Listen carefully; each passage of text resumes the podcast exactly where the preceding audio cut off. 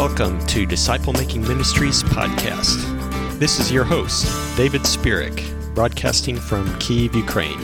This is a missionary podcast dedicated to multiplying disciple making movements internationally. Our vision is to finish the disciple making movement that Jesus started and passed on to his disciples.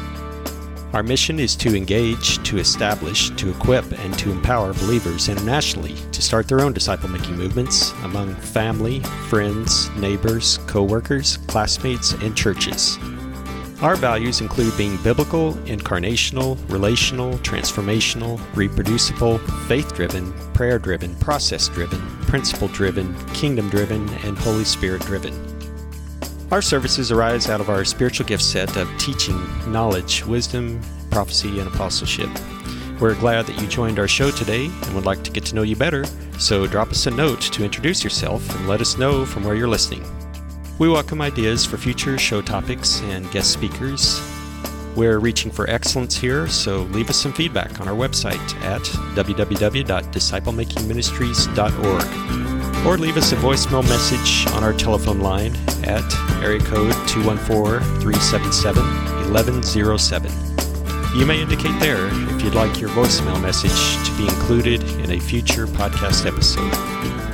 I'll return in just a few moments with today's main topic.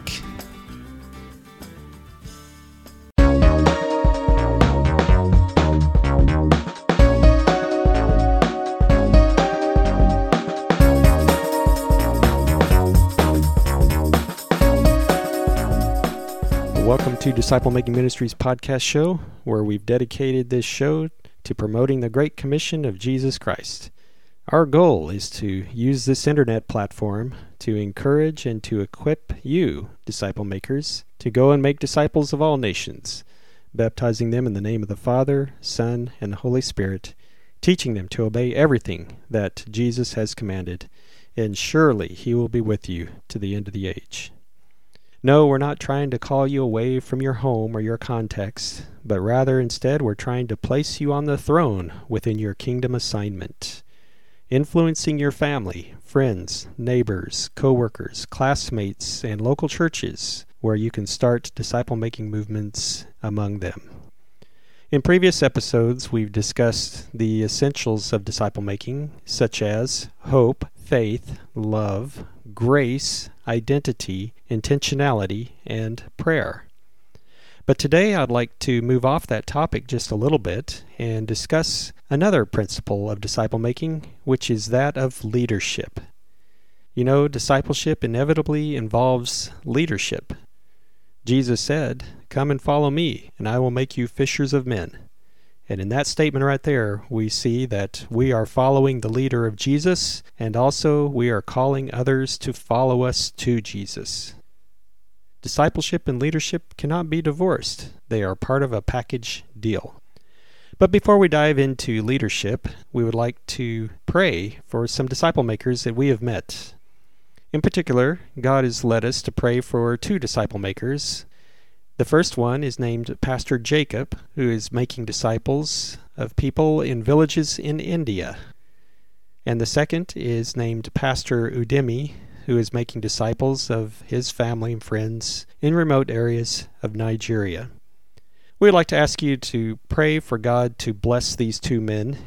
Pray for God to give them wisdom and the words to preach and teach Pray for God to empower them for kingdom expansion activities. So let's pray. Dear Lord, we thank you for these two men, Pastor Jacob and Pastor Udeme, who have answered the call to go and make disciples. They are faithfully following in the footsteps of Jesus Christ. So we pray, dear Jesus, that you would empower them for this ministry, that you would fill them with your love, with your hope, with your grace, with the fullness of identity in Christ, with intentionality, and with all power and prayer in the Holy Spirit. And we pray that you would bless them this week in their ministries. In Jesus' name we pray. Amen. Now, before we dive into our main topic for today, I'd like to take just a few moments to share with you how God has been moving this past week we are continuing through our first of many 30 day challenges that we want to put out here on Disciple Making Ministries. You may be asking, well, what is a 30 day challenge? What are you talking about? Well, we are challenging our disciples out there to spend 30 minutes a day for 30 days during the month of September, spending time with the Lord in prayer, Bible study, and worship. We realize that disciple making all starts from heaven above, and we disciple makers need to have a strong relationship with our Savior Jesus Christ. And I don't know how you can have that without spending time in prayer, Bible study, and worship every single day. So we challenge you during the month of September to go over to our website and check out the Bible verses that we're reading and spend 30 minutes per day with the Savior also, this past weekend, we were invited to a leadership meeting in a local church, and there we were invited to start another discipleship group this fall semester. So it looks like uh, either this week or next, we'll be starting up with a new group of five or ten young people, teaching them about being and making disciples of Jesus Christ. Also, we're preparing to start another online version of our discipleship seminar. So, if you're interested in signing up for the next webinar, then go on over to our website, www.disciplemakingministries.org, and go to the page that talks about seminars and let us know that you want to attend so we can register and reserve a place for you. In just a few moments, we'll return with the main topic for today on leadership.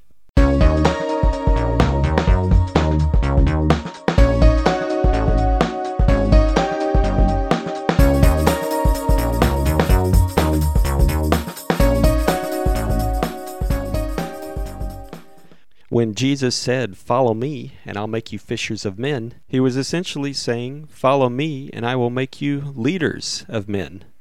You can't have discipleship without leadership. Those two go hand in hand. Now, today I would like to propose that what you have seen as leadership in this world and in your local churches may not necessarily be what Jesus had in mind, and it may not follow the model that Jesus left behind for leadership. I think in many cases today, the church has adopted the world's methods of leadership rather than Jesus' model of being a leader. What does it mean to be a leader in discipleship? How is that different from what the world usually thinks of as leadership? Well, today we're going to dive into these topics. It has been said that the world is in desperate need of real leaders. Leaders who cannot be bought. Leaders whose word is their promise leaders who put character above wealth, leaders who possess opinions and a will, leaders who are larger than their vocations, leaders who do not hesitate to take chances, leaders who will not lose their individuality in a crowd, leaders who will be honest in the small things as well as in the great things, leaders who will make no compromise with wrong Leaders whose ambitions are not confined to their own selfish desires. Leaders who will not say they do it just because everybody else is doing it. Leaders who will be true to their friends through good reports and bad reports, in adversity as well as in prosperity. Leaders who will not believe that shrewdness, cunningness, and hard heartedness are the best qualities for winning success.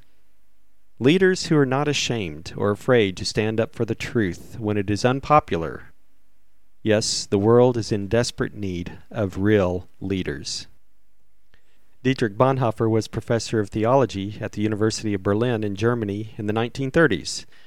At this time, German Christians were divided over Hitler. One group allied themselves with Hitler. They wanted a pure German nation.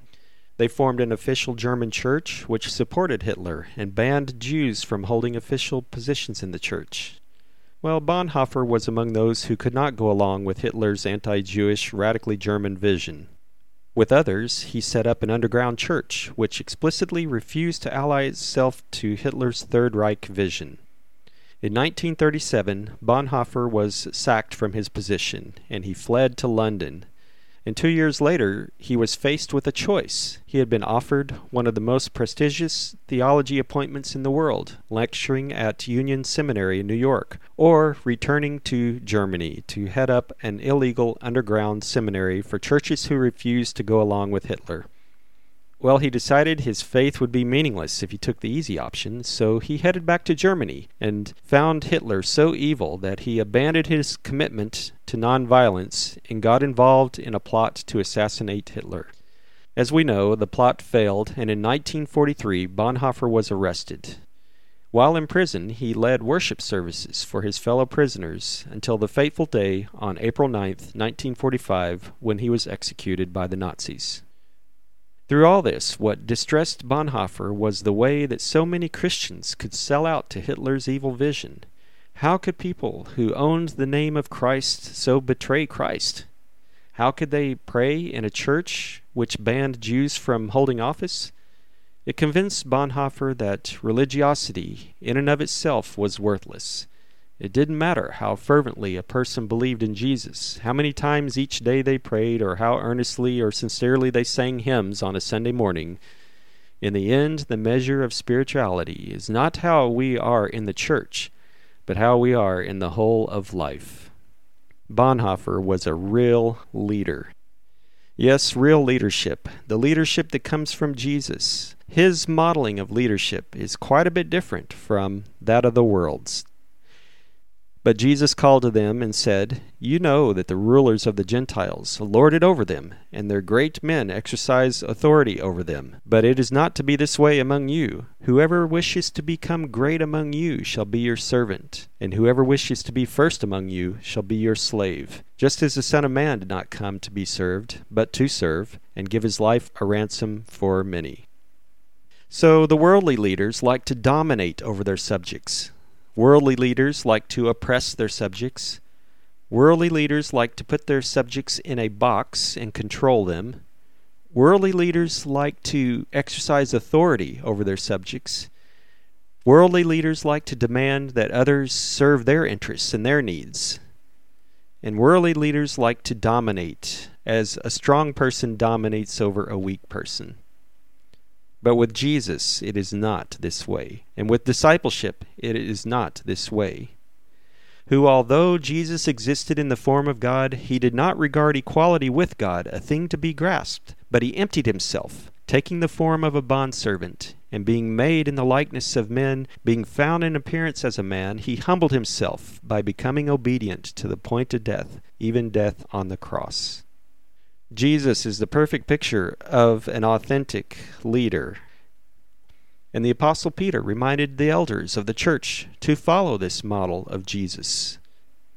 Therefore, I exhort the elders among you, as your fellow elder and witness of the sufferings of Christ, and partaker also of the glory that is to be revealed, shepherd the flock of God among you, exercising oversight not under compulsion, but voluntarily, according to the will of God, and not for sword gain, but with eagerness nor yet as lording it over those allotted to your charge, but proving to be examples to the flock. Yes, a good leader is like a shepherd. For thus says the Lord God Behold, I myself will search for my sheep, and I will seek them out. As a shepherd cares for his herd in the day in which he is among scattered sheep, so will I care for my sheep, and I will deliver them from all the places to which they were scattered on a cloudy and gloomy day and I will bring them out from among the peoples, and gather them from the countries, and bring them to their own land. And I will feed them on the mountains of Israel by the streams. I will feed them in a good pasture, and their grazing ground will be on the mountain heights of Israel. There they will lie down on good grazing ground, and feed in rich pasture on the mountains of Israel. I will feed my flock, and I will lead them to rest, declares the Lord God. I will seek the lost, bring back the scattered, bind up the broken, and strengthen the sick. This reminds me of Jesus' charge to Peter. He says, Peter, do you love me? And Peter answered, You know I love you. And Jesus said, Feed my sheep. And Jesus repeated this over and over. A true leader loves and takes care of and feeds the sheep that are the king's sheep. Let me share with you what a true leader does. A true leader in the church equips the saints for the work of service, builds up the body of Christ, seeks to have all of them attain to the unity of the faith, helps them to become a mature believer in Christ. A true leader helps them not to be tossed about here and there, carried about every wind of doctrine, by the trickery of men, by deceitful scheming. But a true leader speaks the truth in love, so that all the sheep can grow up in all aspects unto Christ.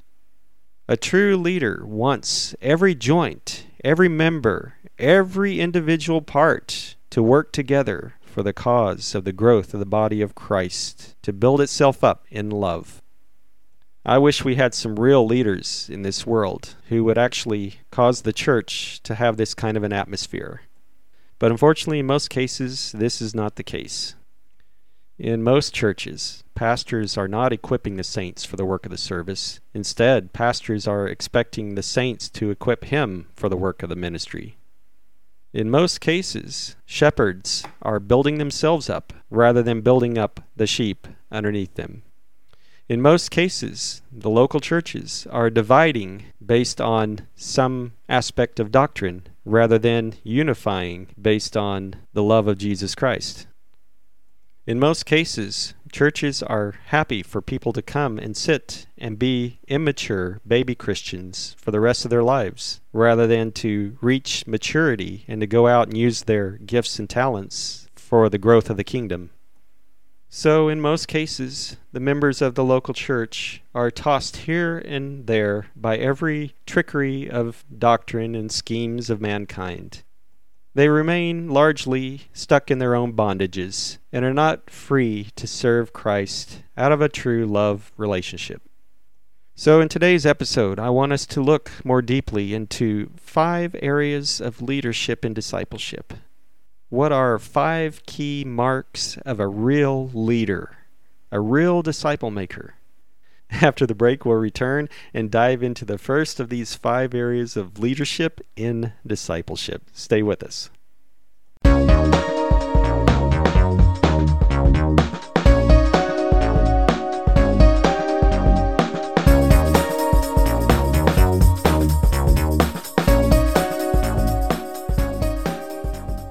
One of the first marks of real leadership is vision. You know, suppose you have a boat and you have people rowing the boat on both sides. If both sides are rowing the same way, then the boat will go in the right direction and get somewhere. But if one side of the boat is rowing one direction and the other side of the boat is rowing the opposite direction or doing nothing, then the boat will go nowhere. But you have some people in an organization who say, okay, I want to be a leader, but they really don't know where they're going they turn around and say, Hey, let's go do something together. And the other side of the boat says, Yes, let's play cards. And the right side of the boat says, We're going to do something and work really hard at it. So, on one side, the oars are sitting idly by, and the other side, the oars are rowing really hard, and meanwhile, the boat is going in circles. As a matter of fact, the Israelites experienced the mighty miracles of God, but ended up circling around in the desert for 40 years, going nowhere, because they couldn't catch God's vision for their life. I know there are a lot of Christians out there that also cannot catch God's vision for life, and they too are going around in circles.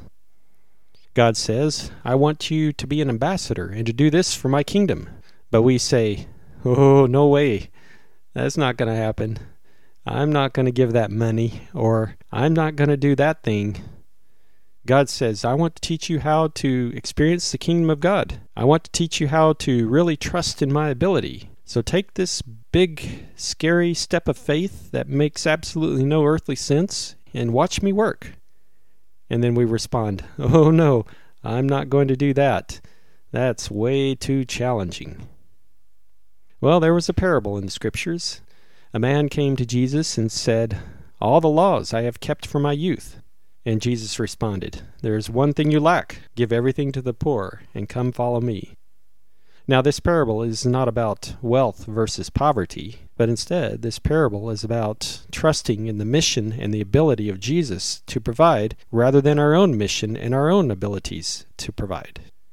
This man was trusting in his own mission and his own righteousness through his own abilities, rather than in the redemptive mission of Jesus Christ, through which only Jesus could accomplish the end goal. If you trust in your own ability to fund the things that God has called you to do, then you have not tapped into the kingdom, which is God's ability to fund what He has called you to do.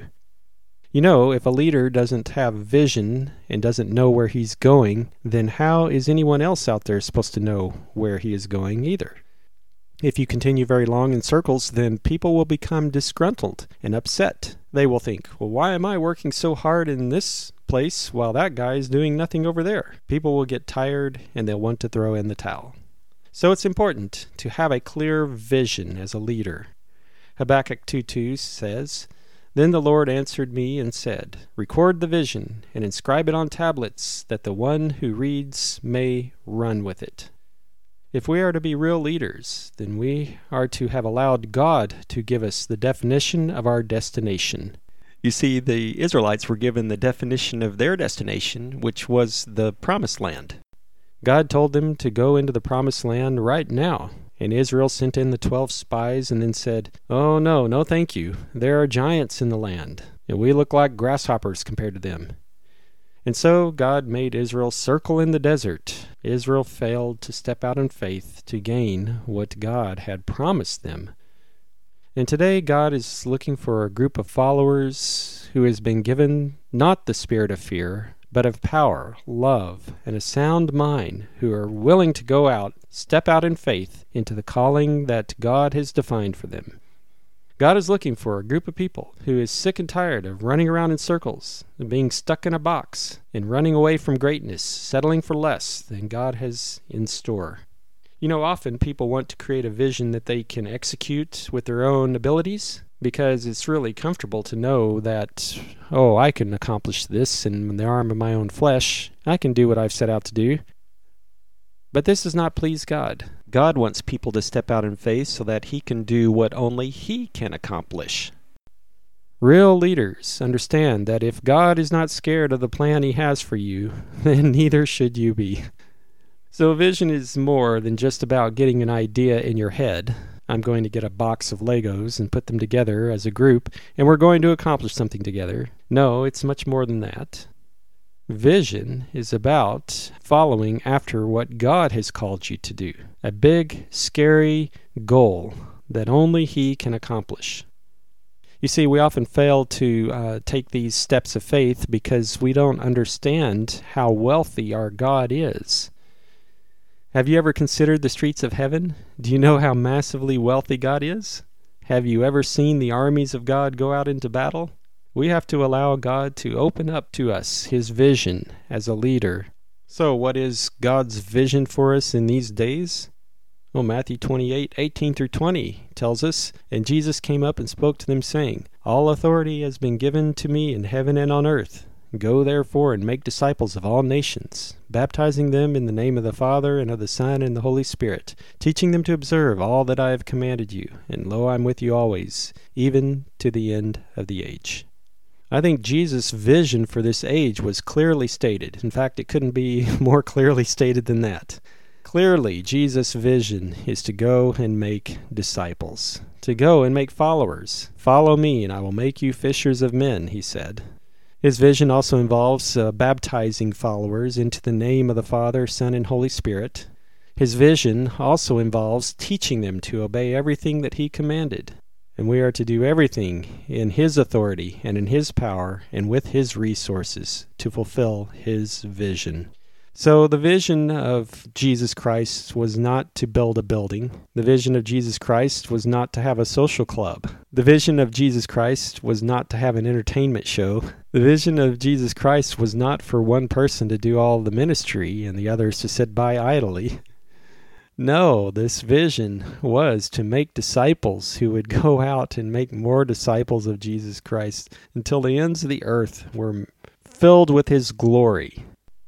So, what are some principles we can draw from this about uh, getting a vision? Well, first of all, we need to understand that vision starts with God. Vision starts in heaven above. It's something that God gives to us, not that we generate from ourselves. Vision is also something that is empowered by God. He is the one who has to produce the work through us. Vision is something that is only completed in God. He is the author and the finisher of our faith. So leadership begins with God, where God is. God's appointments and his assignments come from heaven above. And when God ordains a prophet or a minister or a leader from heaven above, then that will surely become realized here on earth below. I'd like to read Ephesians 4 11 through 13. And he gave some as apostles, and some as prophets, and some as evangelists, and some as pastors and teachers, for the equipping of the saints, for the work of service, to the building up of the body of Christ, until we all attain to the unity of faith, and of the knowledge of the Son of God, to a mature man, to the measure of the stature which belongs to the fullness of Christ. Now, I'd like to say right here, this is a pretty good mission statement for the church. The end destination of leadership is equipping the saints for the work of service. The end destination is building up the body of Christ. The end destination is unity of faith. The end destination is full knowledge of the Son of God to mature men. The end destination is the fullness of Christ. Are our churches today moving us towards the end destination that's listed here in these verses? Or are they moving you to some other goal, some other purpose, some other agenda? Leadership, when done properly, unveils a possibility of the true nature of the people of God that goes far beyond what we have been taught that the God of our Lord Jesus Christ, the Father of glory, may give to you a spirit of wisdom and revelation in the knowledge of Him. I pray that the eyes of your heart may be enlightened, so that you will know what is the hope of His calling, what are the riches of the glory of His inheritance in the saints, and what is the surpassing greatness of His power towards us who believe. So, the first leadership principle is that leadership involves this vision, kingdom vision from heaven above. The Great Commission is a great kingdom vision to put in your heart and live out in your daily lives. Come on, take the vision, grab a hold of it, and let's run with it together.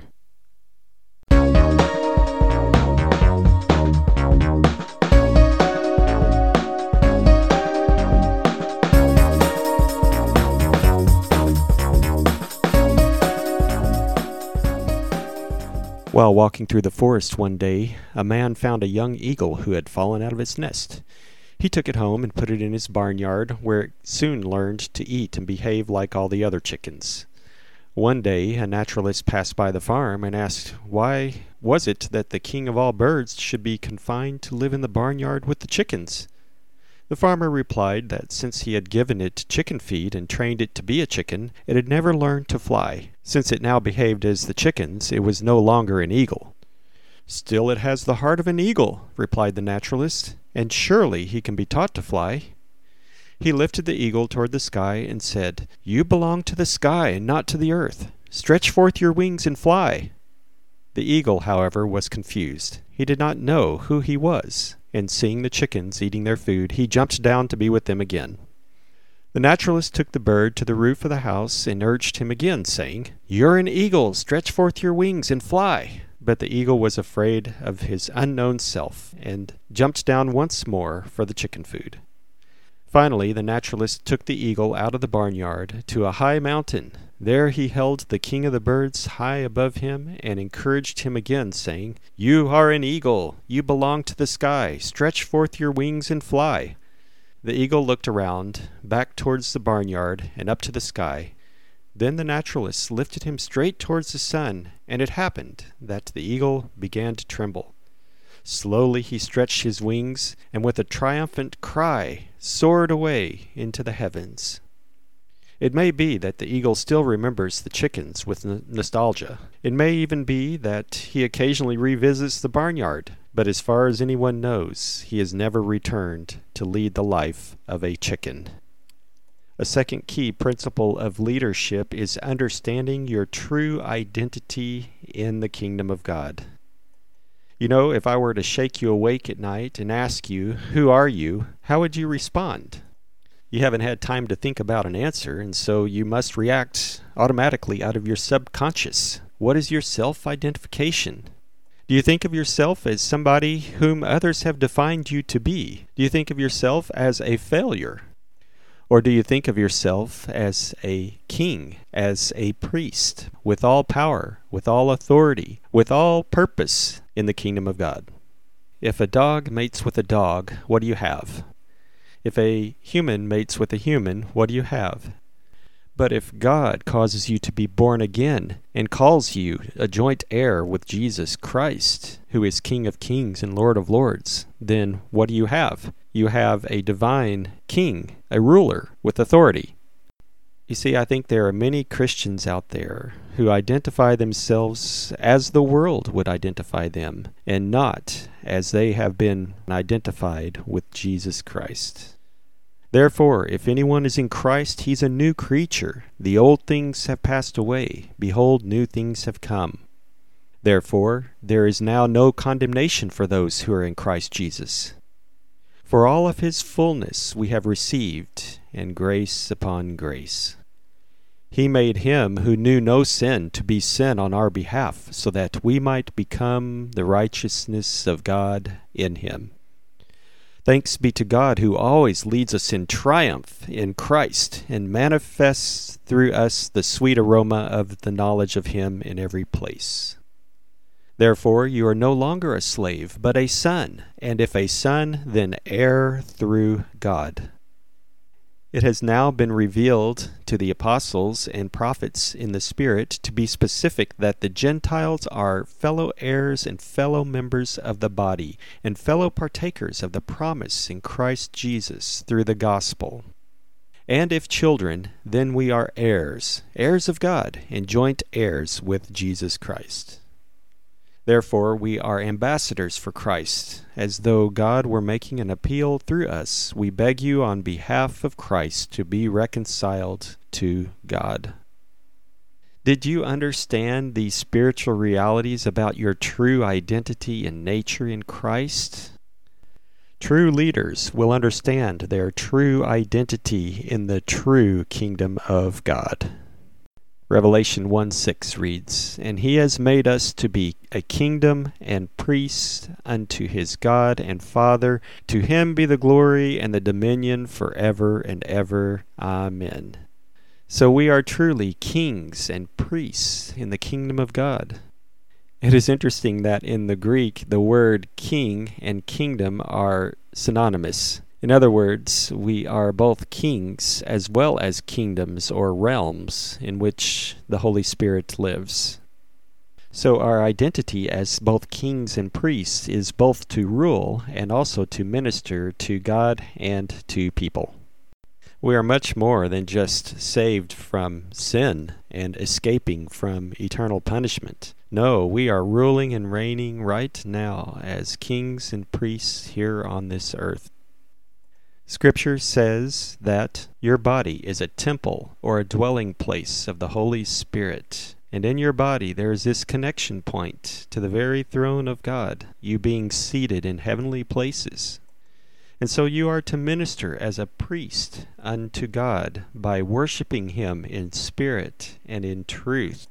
You are called to connect with God personally each and every day and every moment of your life through the power of the Holy Spirit that lives inside your spirit.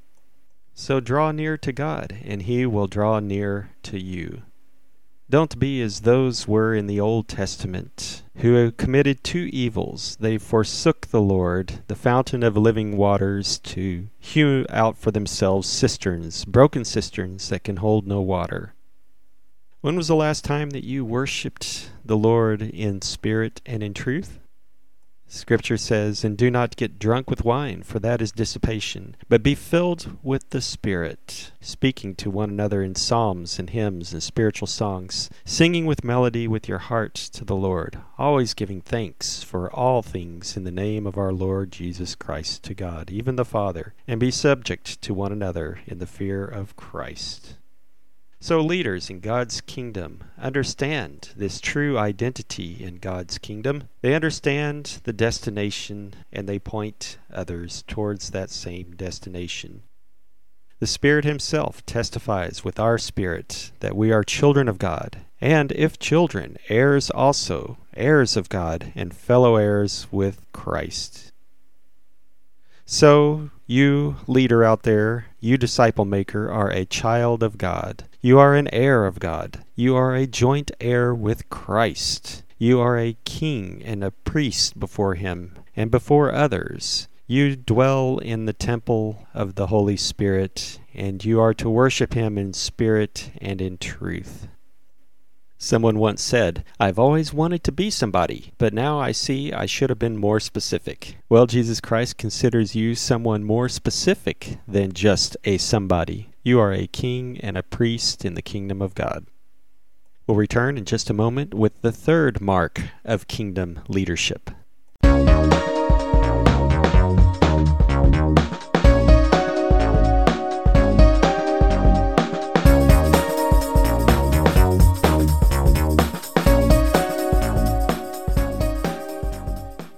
It has been said that if we sow a thought, we reap an act. If we sow an act, we reap a habit. If we sow a habit, we reap a character. If we sow a character, we reap a destiny. One of the keys to our kingdom leadership destiny is character. In my devotionals, I've been reading the story of King Saul and King David. And there, in those two leaders, you have two completely different characters. The people of Israel demanded that God would give them a king like all the other kings around them. And so God gave them a king who was a head taller than all the others and who was very good looking. But it is not what is on the outside, but rather what is on the inside that is important to God. Time eventually proved the character of King Saul. King Saul disobeyed God's command and became a very troubled person.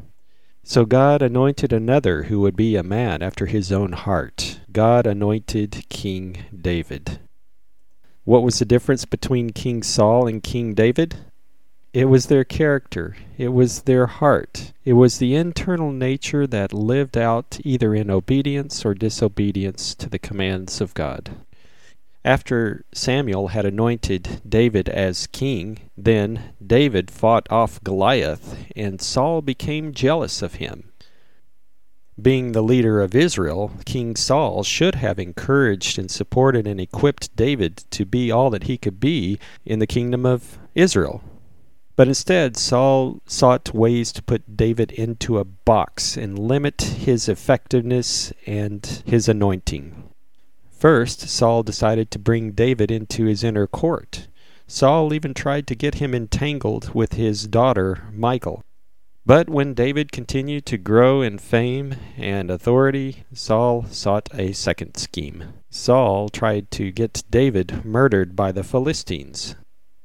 And Saul was also known to try to defeat David personally by throwing the javelin at him a number of times.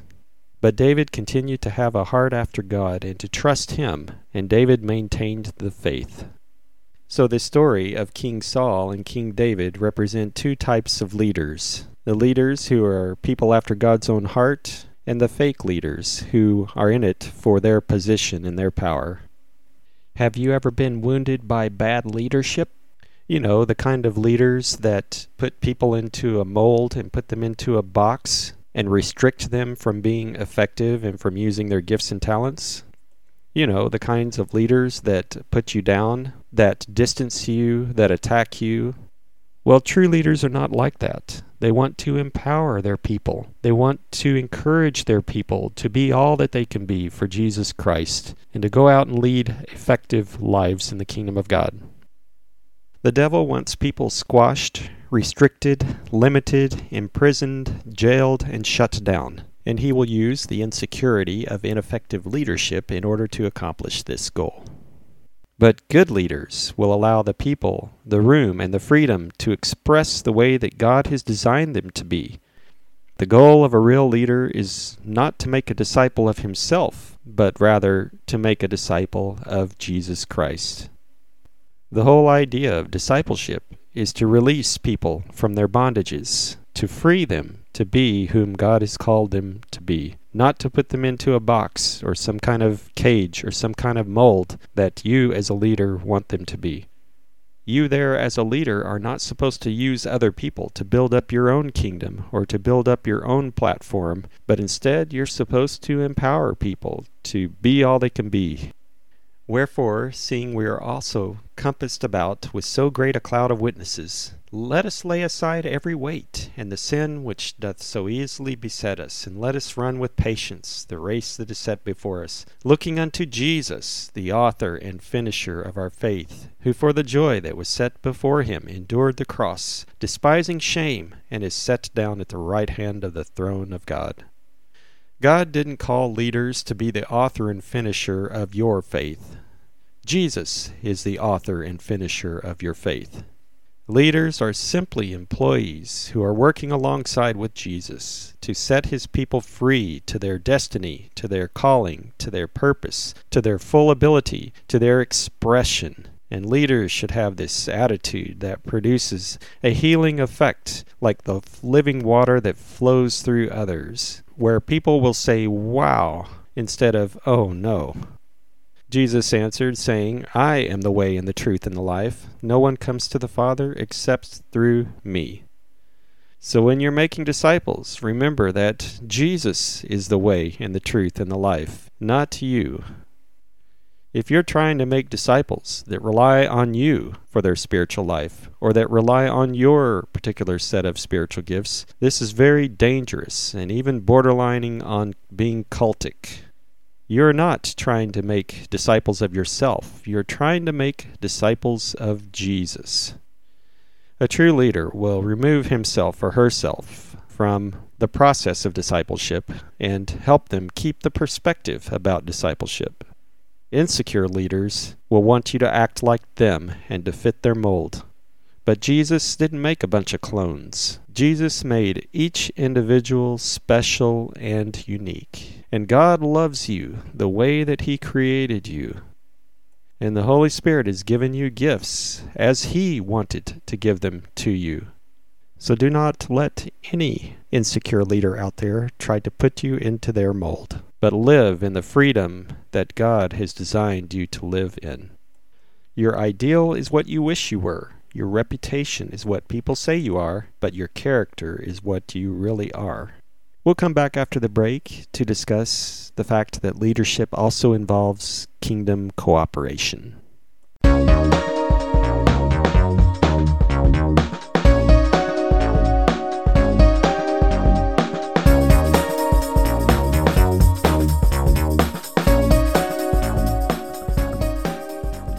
Bear Bryant, former head football coach at Alabama and one of the greatest football coaches of all time, was once interviewed after it was announced that only one player from his team had been named an All American. Bryant was asked if he was disappointed. He answered, Yes, because his goal always was team effort. Either all of his team should be an All American or none should be. Leadership in the kingdom of God inevitably involves teamwork or kingdom cooperation. Good leaders always keep people in their lives who can tell them when they're steering in the wrong direction. They keep people in their lives who could give them good advice. They keep people in their lives who can give them correction. One of the biggest barriers to healthy relationships is a failure to apologize. 1 John 1 9 through 10 reads, If we confess our sins, he is faithful and righteous to forgive us our sins, and to cleanse us from all unrighteousness. If we say that we have not sinned, we make him a liar, and his word is not in us. You know, the only perfect person who ever walked this earth was Jesus. There is always room for correction, for rebuke, for training in righteousness. But we have a lot of leaders out there who fail to admit their failures. This puts all the responsibility on the followers to make up for the leader's faults. Good leaders have this supernatural insight into people that allows them to successfully find and develop the right people who have the right abilities and the right character and the right chemistry along with other team members to get the job done. Good leaders know how to put these people into the right positions for the right reasons at the right times to get the right results. When building a team, Bill Hybels, in his book Courageous Leadership, suggests three characteristics to look for. He suggests that you first need to look for character, and second, you need to look for competence, and third, you need to look for chemistry. He suggests that character should be first because uh, without character, the whole team can break down. A person can be very competent and capable, but a lack of character can completely destroy a team. So, character comes first. You need to see evidence of honesty, teachability, humility, reliability, a healthy work ethic. There needs to be a demonstration of consistency in character, as demonstrated in community. After character comes competence. For there to be cooperation, there needs to be some level of competence in the area of spiritual gifts and talents and experience. The pastoral epistles clearly tell us to find those people and test them before putting them in positions of leadership. And the third area of cooperation in team building is chemistry. Sometimes it's just a matter of whether or not a person fits into your team. It just matters if their personality and their temperament tends to blend with the others. Every time we make a major move, we need to have an extra pair of eyes on the situation to see if we are doing the right thing. In my daily devotions, I've been reading the stories of King Saul and King David, and King David kept Jonathan on his side as a real friend who would honestly talk with him about the situations that he faced in life. King David also kept the prophet Nathan at his side to help speak truth into his life and to correct him when he was going astray. And then later on, King David built a team of commanders and historians and many other people who would help him to consolidate the kingdom, working together in cooperation. So, you disciple makers out there, you need to learn how to build teams of cooperation that can grow the kingdom of God, that can help you fulfill the vision and help you reach the character goals that you have. A sea captain and his chief engineer were arguing over who was the most important to the ship. To prove their point to each other, they decided to swap places. The chief engineer ascended to the bridge, and the captain went down to the engine room. Several hours later, the captain suddenly appeared on deck covered with oil and dirt. Chief, he yelled, waving aloft a monkey wrench, you have to get down there. I can't make her go. Of course you can't, replied the chief. She's aground. On a team, we don't excel each other, we depend on each other. And so we remind ourselves of the lesson that true leadership requires cooperation and teamwork. After the break, we'll return to discuss the fifth and final mark of leadership, which is executing vision.